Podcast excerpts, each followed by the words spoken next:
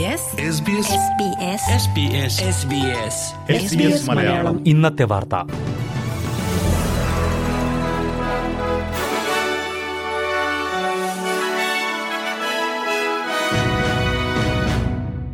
നമസ്കാരം.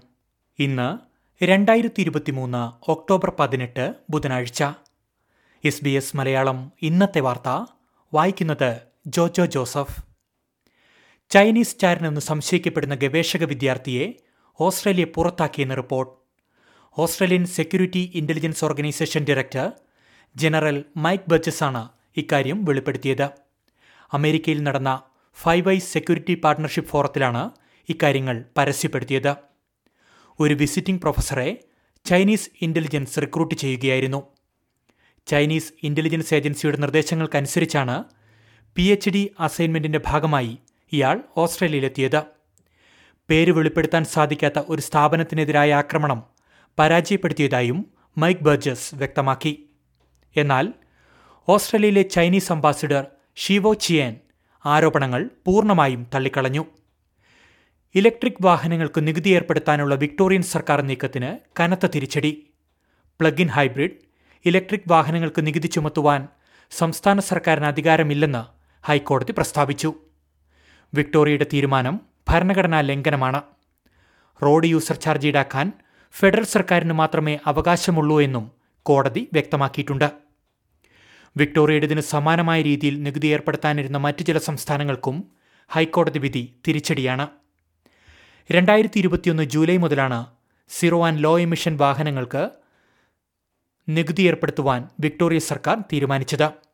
ഇലക്ട്രിക് അല്ലെങ്കിൽ hydrogen car സഞ്ചരിക്കുന്ന ഓരോ കിലോമീറ്ററിനും രണ്ട് ദശാംശം എട്ട് സെന്റ് ലെവിയും പ്ലഗ് ഇൻ ഹൈബ്രിഡ് വാഹനങ്ങൾക്ക് കിലോമീറ്ററിന് രണ്ട് ദശാംശം മൂന്ന് സെന്റുമാണ് നികുതി പ്രഖ്യാപിച്ചിരുന്നത്.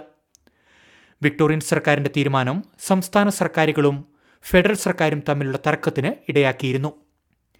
ഗാസയിലെ ആശുപത്രിയിലുണ്ടായ സ്ഫോടനത്തെ അപലപിച്ച് ഓസ്ട്രേലിയൻ പ്രധാനമന്ത്രി ആന്റണി അൽബനീസി. സ്ഫോടനത്തിൽ അഞ്ഞൂറ് പേരെങ്കിലും കൊല്ലപ്പെട്ടതായാണ് റിപ്പോർട്ടുകൾ. ഇസ്രായേലിലായാലും പലസ്തീനിലായാലും നിരപരാധികളായ ഓരോ ജീവനും പ്രധാനമാണെന്ന് ആന്റണി അൽബനീസി പറഞ്ഞു. അടിസ്ഥാന സൗകര്യങ്ങളെ ലക്ഷ്യം വെച്ചുള്ള എല്ലാ നടപടികളും അവസാനിപ്പിക്കണമെന്നും പ്രധാനമന്ത്രി ആവശ്യപ്പെട്ടു. അതേസമയം അൽ അഹ്ലി അറബ് ആശുപത്രി ലക്ഷ്യം വെച്ച് ആക്രമണം നടത്തിയെന്ന ആരോപണം ഇസ്രായേൽ നിഷേധിച്ചു. ഇസ്ലാമിക് ജിഹാദ് തീവ്രവാദികളുടെ റോക്കറ്റ് തെറ്റായി പതിച്ചതാണ് സ്ഫോടനത്തിന് കാരണമെന്നാണ് ഇസ്രായേലിന്റെ ആരോപണം. അതേസമയം ഇസ്രായേലിൽ നിന്നും ഓസ്ട്രേലിയൻ പൗരന്മാരെ തിരികെ എത്തിക്കാനുള്ള നടപടികൾ പുരോഗമിക്കുകയാണ്. ഇരുന്നൂറിലധികം ആളുകളുമായി ദുബായ് വഴിയുള്ള ഒരു വിമാനം ചൊവ്വാഴ്ച വൈകുന്നേരം സിഡ്നിയിൽ എത്തിച്ചേർന്നിരുന്നു. ലണ്ടൻ വഴിയുള്ള വിമാനം ഇന്ന് സിഡ്നിയിൽ എത്തിച്ചേരും.